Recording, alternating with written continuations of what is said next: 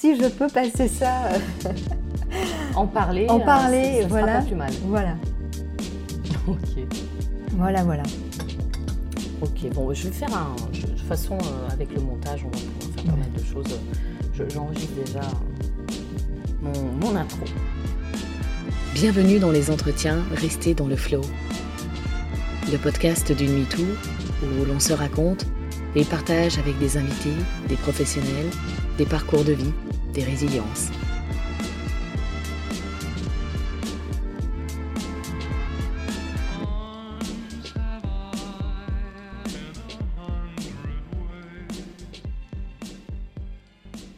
Bonjour Aurore. Bonjour.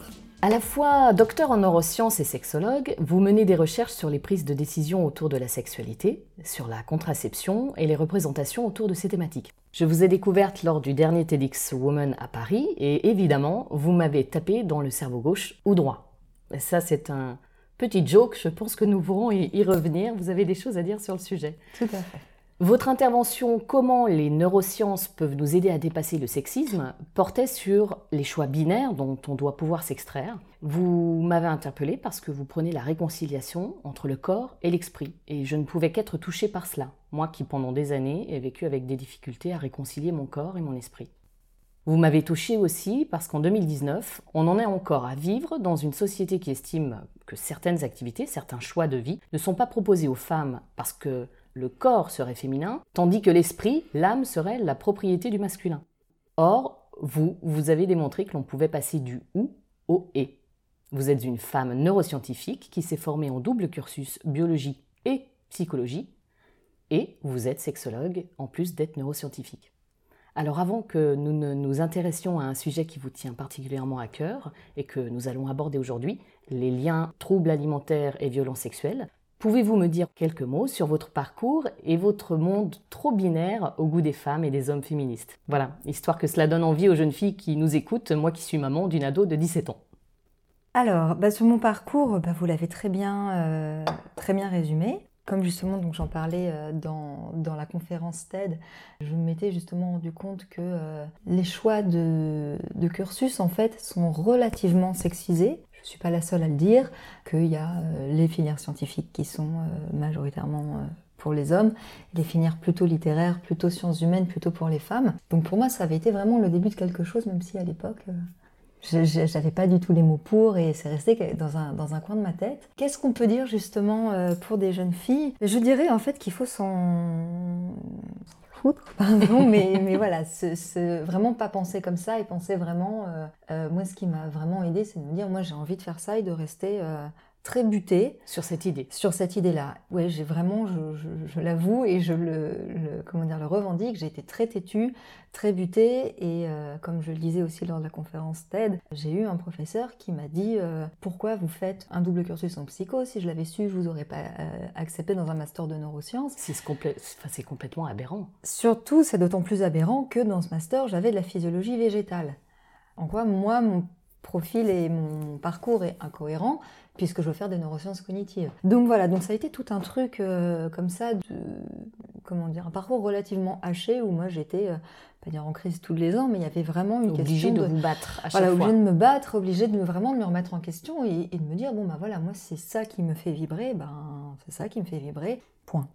Voilà. Et je dirais justement peut-être, euh, alors même si je suis euh, très féministe et très engagée, euh, justement avec l'étude que j'ai faite, dont on va parler après de manière bénévole, donc j'ai vraiment un engagement féministe. Je dirais que pour les jeunes filles, il faut se battre pour ce qu'on sent être juste et vraiment pas penser à la société, Au système. au euh, système, voilà. Et même, j'ai presque envie de dire, pas trop penser aux autres femmes. Parce que c'est des choses que j'entends beaucoup chez les jeunes, de dire, ah ben, euh, faut être féministe, faut être machin, etc. Et encore une fois, ça fait que les femmes ne pensent pas à elles et à ce qui, elles, les fait vibrer. Elles, elles peuvent aimer, donc d'un point de vue sexuel ou d'un point de vue euh, autre, en fait. Et, euh, et je dirais, bon, on peut, encore une fois, faire du et, être féministe, se battre pour les droits des femmes, mais euh, aimer des choses qui sont un peu en contradiction avec ça. En tout cas, qui aujourd'hui correspondent plus à un secteur dit masculin, Voilà, voilà, et, et surreprésenté par les hommes. voilà. Plutôt que les femmes, alors que, que ça n'a pas lieu d'être. Voilà. ce n'est pas une question de force physique, j'entends par non, là, non, de, non, non, non, de différence physiologique entre les hommes et les femmes. C'est quand même assez incroyable pour moi, je trouve, qui euh, voit les années défiler, enfin comme tout un chacun, et de, de repenser à moi lorsque j'avais 17 euh, ans, 20 euh, ans, en tout cas l'âge de ma fille, et de constater qu'en 20 ans, qui est court et en même temps relativement long, que peu de choses ont changé. Alors moi je dirais que ça a changé sur certaines choses et pas sur d'autres.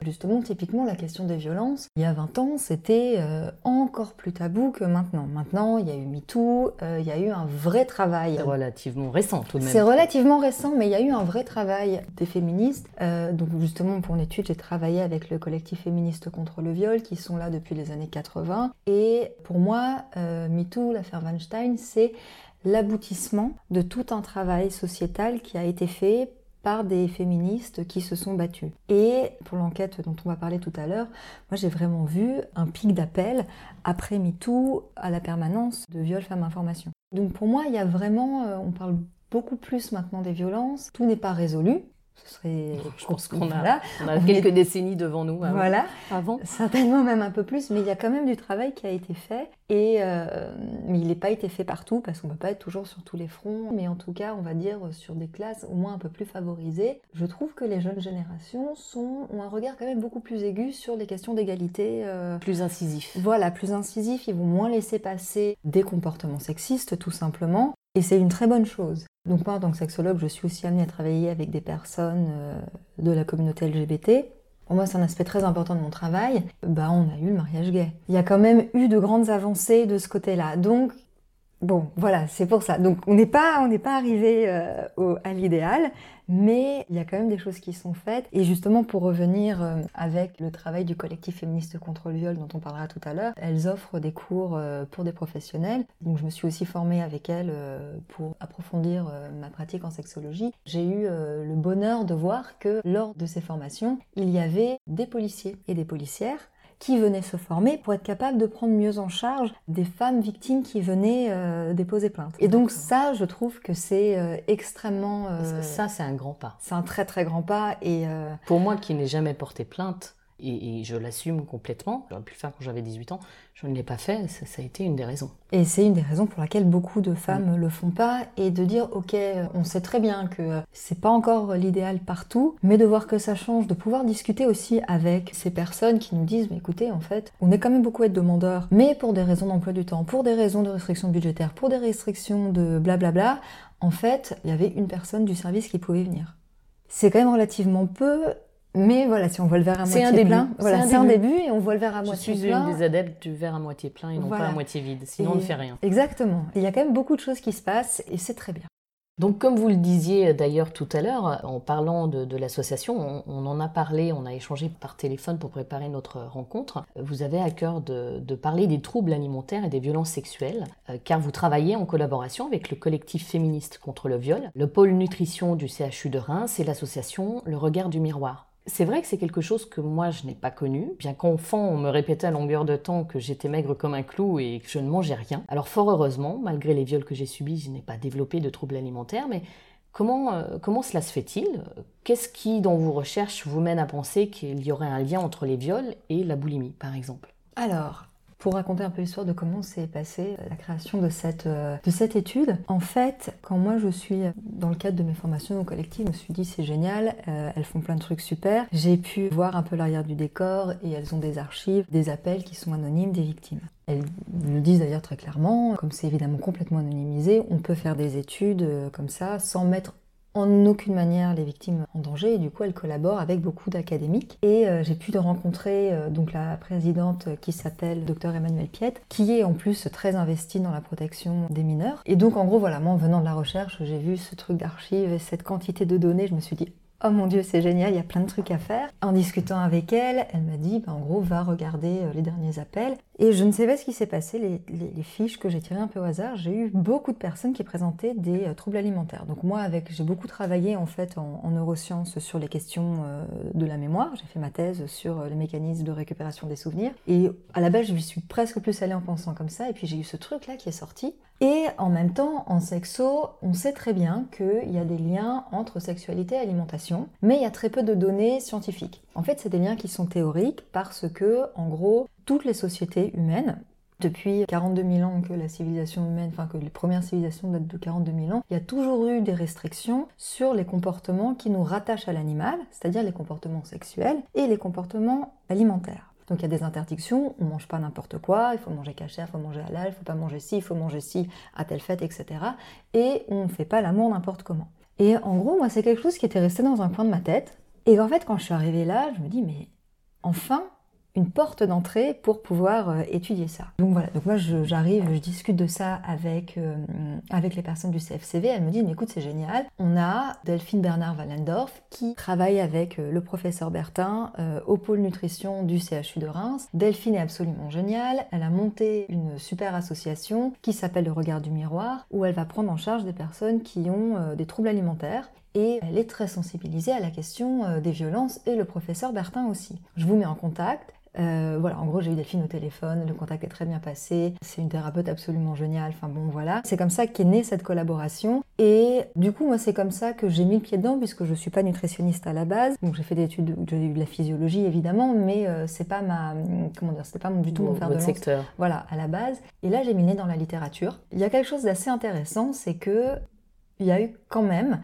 pas mal de recherches qui sont sorties de manière indépendante, de pays indépendants, de laboratoires indépendants, qui montrent qu'en fait, ils sont tous sur la même ligne pour dire qu'il y a à peu près un tiers des troubles alimentaires qui sont liés à des violences sexuelles. Un tiers, c'est énorme. C'est énorme, majoritairement des violences sexuelles dans l'enfance. Et c'est exactement ce que me disait Delphine, c'est exactement ce que me disait le professeur Bertin. Donc, enfin voilà, donc il y a vraiment quelque chose à faire en place. Et eux qui euh, sont spécialisés sur la question des troubles alimentaires, si un jour vous avez l'occasion euh, de les avoir dans le podcast, euh, j'espère bien. je vous les recommande vraiment chaudement parce qu'ils font vraiment un travail absolument super. Pourront vous témoigner de dire que ça peut être parfois très compliqué de prendre en charge des victimes qui ont réellement besoin de ce type d'attention particulière. Et les recherches d'ailleurs qui sont portés sur la prise en charge des personnes victimes de violences sexuelles développant des troubles alimentaires sont tous unanimes en disant que, ben, en fait, comme la cause est très différente des autres, les méthodes ne vont pas marcher pour, euh, pour, eux, pour, ces patients-là. Voilà. Et donc, du coup, ça pose, un, ça pose un souci. En gros, là, moi, mon étude a été de prendre en fait le pendant, de ne pas regarder euh, au niveau des troubles alimentaires combien de personnes ont eu des violences sexuelles, ont été victimes de violences sexuelles, et de regarder avec les données euh, du CFCV combien de personnes ayant été victimes de violences sexuelles, combien déclarent spontanément de celles qui appellent des troubles alimentaires. Ça s'est fait sur une période assez euh, longue, assez courte Moi, j'ai regardé. Alors, l'étude est encore euh, en cours. en cours, je suis en train de la finir. Il y a déjà une première version qui est sortie sur le bulletin de décembre du collectif féministe contre le viol. Donc, moi, j'ai regardé les rapports des appels sur les quatre dernières années. Quatre ans et demi, exactement. Et euh, en gros, ce que je peux vous dire, c'est qu'il y a à peu près 3,5% des appels dont les personnes vont déclarer spontanément avoir des troubles alimentaires. Donc on est en sous-estimation de toute façon, puisque toutes les personnes victimes de violences ne vont pas appeler la plateforme et toutes les personnes ne vont pas déclarer avoir des troubles alimentaires. Et je peux aussi confirmer que euh, j'ai 75% de personnes qui étaient mineures au moment des faits. Ce qui est quand même énorme. Dramatiquement énorme. Dramatiquement énorme. Compte tenu du fait qu'évidemment, ce n'est qu'un infime pourcentage de la réalité, très certainement. Voilà. En tout cas pour, euh, la France. Voilà, en tout cas pour la France, exactement. Du coup, est-ce que vous pouvez dire sur quoi va déboucher finalement la, fin de cette recherche? Alors, ben, le but est vraiment de le publier et de le diffuser le plus massivement possible auprès des personnels de santé qui vont être en charge, soit avec des violences, euh, soit avec des personnes ayant des troubles alimentaires, pour garder à l'esprit que, euh, encore une fois, euh, dans la littérature, il y a quand même un gros faisceau d'évidence qui montre qu'on retombe beaucoup sur le chiffre d'un tiers de 30%. Euh, c'est entre un quart et un tiers à peu près dans les, euh, dans les chiffres, mais c'est quand même euh, massif en fait. Oui, et mais du coup, de, de, mettre plus de moyens financiers pour que ce public-là, qui a trait à des problématiques alimentaires soit écouté différemment de personnes qui, euh, elles, n'auraient pas subi de violence pendant Mm. leur enfance. Alors d'un point de vue financier, moi je fais pas de la politique donc ça va être très difficile, mais au moins d'aller sensibiliser simplement des professionnels. Tous les professionnels de santé, on le sait, ne sont pas formés à recevoir la parole euh, des personnes victimes de violences sexuelles. Je comprends aussi très bien que euh, tout le monde n'en ait pas envie, ne s'en sente pas les épaules parce qu'en effet ça peut être lourd. sûr. On peut ne pas savoir, euh, voilà. Et le but, il est aussi de dire, voilà, il y y a aussi d'autres choses qui existent. Ayez cette petite voix dans votre esprit qui vous dit, voilà, il se passe ça. Peut-être que la personne a vécu euh, des violences sexuelles. Si vous, vous ne vous en sentez pas capable, il y a des personnes pour. Vous pouvez passer la main. Vous n'êtes pas seul non plus parce que c'est aussi un problème, euh, je pense, pour beaucoup de professionnels de santé de juste pas savoir comment gérer ça parce que ce ne sont pas des choses auxquelles ils sont simplement formés dans leur cursus. Bien sûr, bien sûr. Euh, C'est vrai qu'en plus, je me suis toujours fait la remarque que, évidemment, le nombre réel de personnes qui ont vécu ce genre de violence et de traumatisme sexuel pendant l'enfance, dont moi, il y en a certains qui sont justement, qui font partie du monde des, des aidants, si je Mhm. puis dire, quel que soit le domaine, et qui du coup euh, ne sont pas forcément prêts, vont vraiment s'occuper euh, des autres, pas d'eux-mêmes, mais sur un autre plan et Oui. pas celui-ci. Ils ne sont pas prêts à entendre euh, Mhm. un discours ou, un contenu qui Oui, oui. touche aux violences sexuelles. Oui, oui, et c'est tout à fait leur droit, et c'est quelque chose sûr, qui, je pense, sûr. doit être absolument à respecter. Et euh, mais voilà, du coup, il faut aussi leur proposer euh, des alternatives. Et euh, Tout voilà. à fait, de pouvoir passer le relais. Exactement.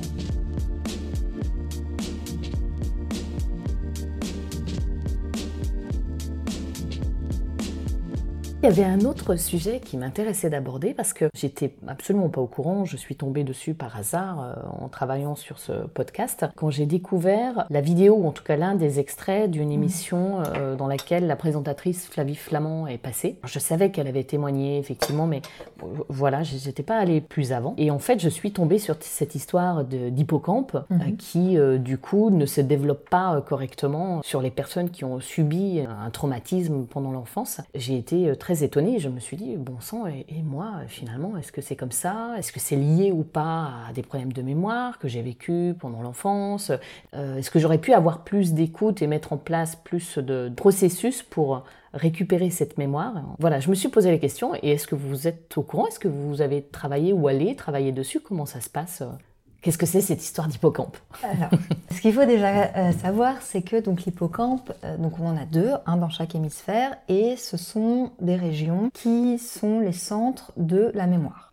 Donc c'est eux qui vont euh, stocker les souvenirs et être un petit peu un carrefour de l'archivage des souvenirs. Et donc c'est très intéressant parce qu'ils encodent les souvenirs, mais ils encodent aussi une partie de notre mémoire spatiale. Donc de savoir euh, où est-ce qu'on range euh, nos affaires, euh, pouvoir se déplacer dans un Dans un dans une ville, dans un environnement, voilà.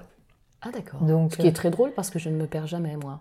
Donc j'ai peut-être bien un hippocampe Alors- qui a pris toute sa place, au moins d'un côté, oui, je sais oui, pas. oui, alors apparemment, alors c'est pas apparemment, on sait que ce ne sont en fait pas les mêmes parties de l'hippocampe euh, qui sont importantes pour les souvenirs personnels et ceux qui sont plus euh, impliqués dans les représentations euh, de l'espace. Mais ce qu'on sait aussi, c'est que euh, il y a aussi une question de volume de l'hippocampe. Par exemple, il y a une très grande étude très connue des taxis londoniens où en fait une équipe de recherche donc anglaise a mis des chauffeurs de taxi dans un IRM et des personnes non euh, conducteurs de taxi et ils se sont aperçus qu'en effet la partie de l'hippocampe qui code pour la représentation spatiale est beaucoup plus volumineuse chez les chauffeurs de taxi que chez les non-chauffeurs de taxi. Donc la question euh, de l'hippocampe, voilà, c'est en gros une, structure très très importante pour euh, la formation, la récupération des souvenirs.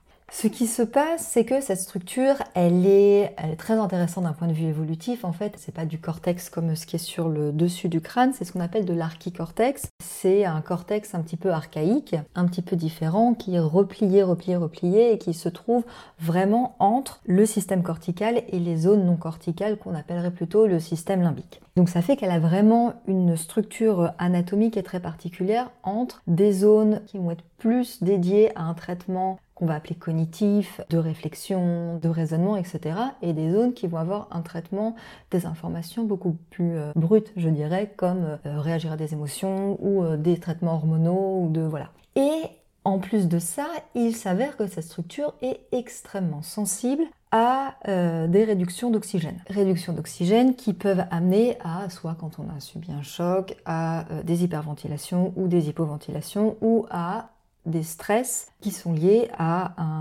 un, événement traumatique.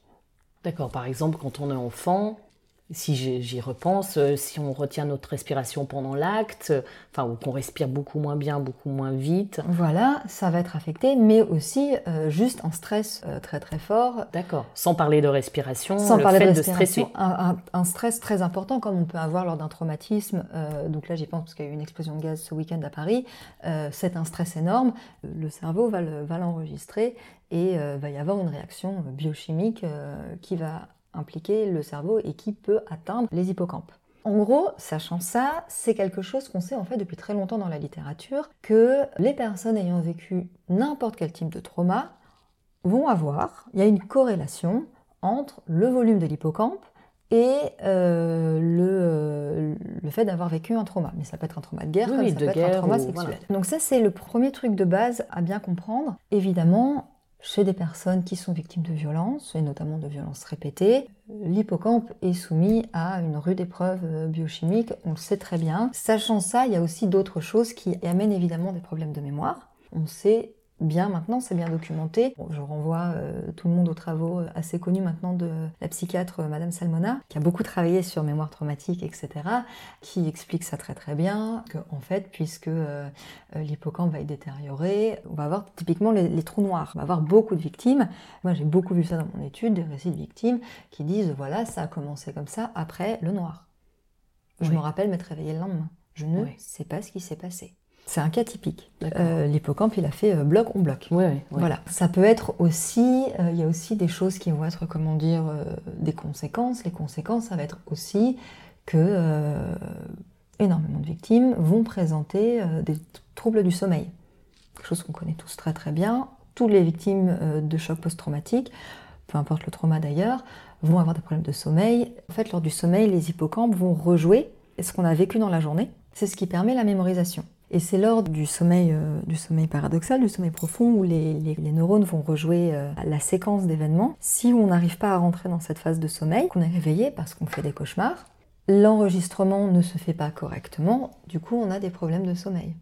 Donc, typiquement, des troubles de concentration sont aussi liés à ça, les troubles d'apprentissage pour euh, des personnes qui sont étudiantes, enfin bon, voilà quoi. Ça c'est plus des conséquences d'un manque de sommeil qui entraîne un manque de concentration, voilà, qui emmène et qui voilà. voilà d'un manque de sommeil qui en fait qui empêche un mécanisme physiologique qui permet l'encodage euh, du souvenir.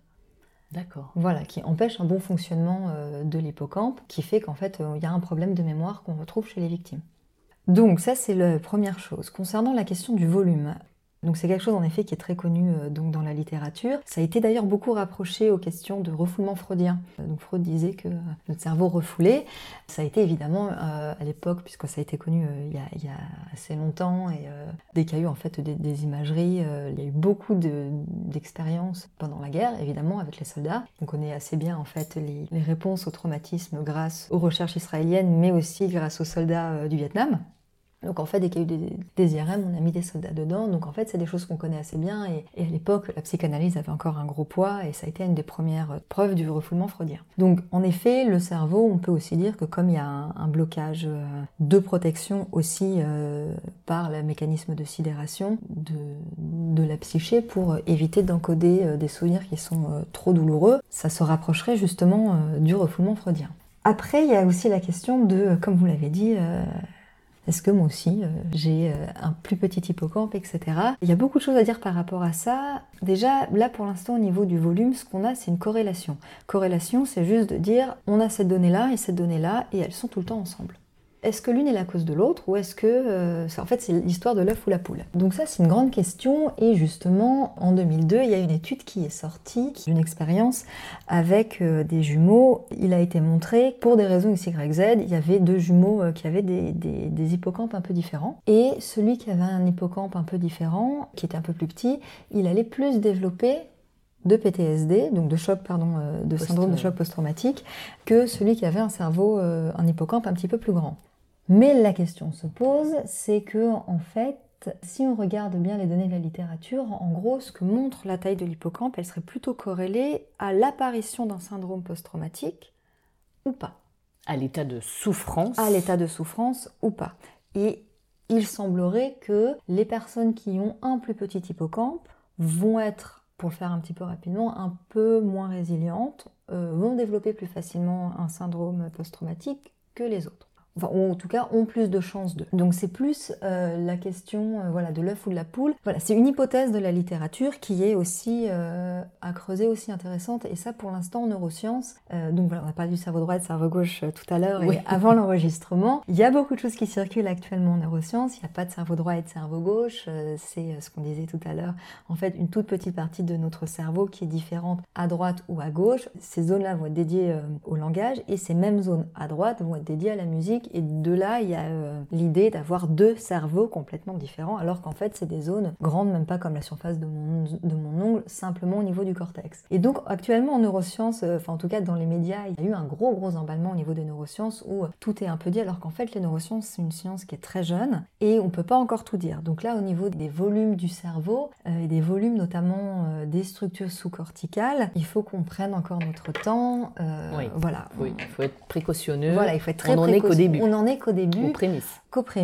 En gros, ce qu'on peut dire, c'est que oui, il y a des liens. L'œuf ou la poule, on ne sait pas encore. On sait que ça joue dans la capacité à être plus résilient. Le cerveau est aussi extrêmement plastique. Il y a plein de choses euh, encore à faire au niveau des thérapies qui peuvent euh, aussi alléger euh, les syndromes de choc post-traumatique. J'ai peu vu d'études de, sur la taille des hippocampes avec ça, etc. Parce qu'il y a aussi l'effet pervers de parler des neurosciences, c'est qu'au final, ça fait aussi très très peur en se disant mon Dieu, est-ce que mon cerveau est normal? Est-ce que ma tête et voilà. Et donc du coup, moi j'ai à chaque fois, j'ai, je, quand il y a ça, je réponds toujours, je dis au final, on s'en fiche. Ce qui compte, c'est euh, ce que nous on soit bien dans notre vie de tous les jours. Et au final, il y a des gens qui euh, ont des petits cerveaux et qui marchent très très bien. Et justement, en des neuromythes euh, actuels, ça traîne encore de dire on a un gros cerveau, donc on est plus intelligent et on est plus performant. Or, pas du tout. Et l'exemple que je prends toujours, c'est Einstein avait un plus petit cerveau que la moyenne. Donc ça, ne veut rien dire. Voilà, donc ça, ne veut rien dire. On va pas aller demander est-ce que vous pouvez me, me, prescrire un IRM, s'il vous plaît, à son, neurologue, pour savoir euh, si tout va bien ou pas. Voilà, ça n'en vaut pas la peine. Et actuellement, il y a de plus en plus, il y a eu un gros progrès ces dernières années, notamment avec les techniques de MDR, qui permettent de bien prendre en charge des victimes. Et à la limite, euh, la taille des hippocampes, on s'en fiche un peu. C'est presque plus un problème pour nous scientifiques qu'autre chose en fait. Et c'est plus pour nous euh, thérapeutes et scientifiques pour comprendre, de dire ok, s'il y a des problèmes de mémoire, c'est pas la victime qui est complètement neuneux, euh, c'est juste que c'est une conséquence du trauma et c'est pour les professionnels de santé de prendre ça en compte. Mais c'est certainement, encore une fois, pas à la victime de se sentir euh, encore plus comment anormal. anormal, euh, alors que pour le coup, ça n'est pas déficiente. du tout. Voilà, exactement. Donc voilà, pas du tout de, de, culpabilité à avoir. Ça, c'est notre tambouille à nous de, de scientifiques. Ok, très bien. Ça fait pas mal de choses quand même. Ça fait pas mal de choses.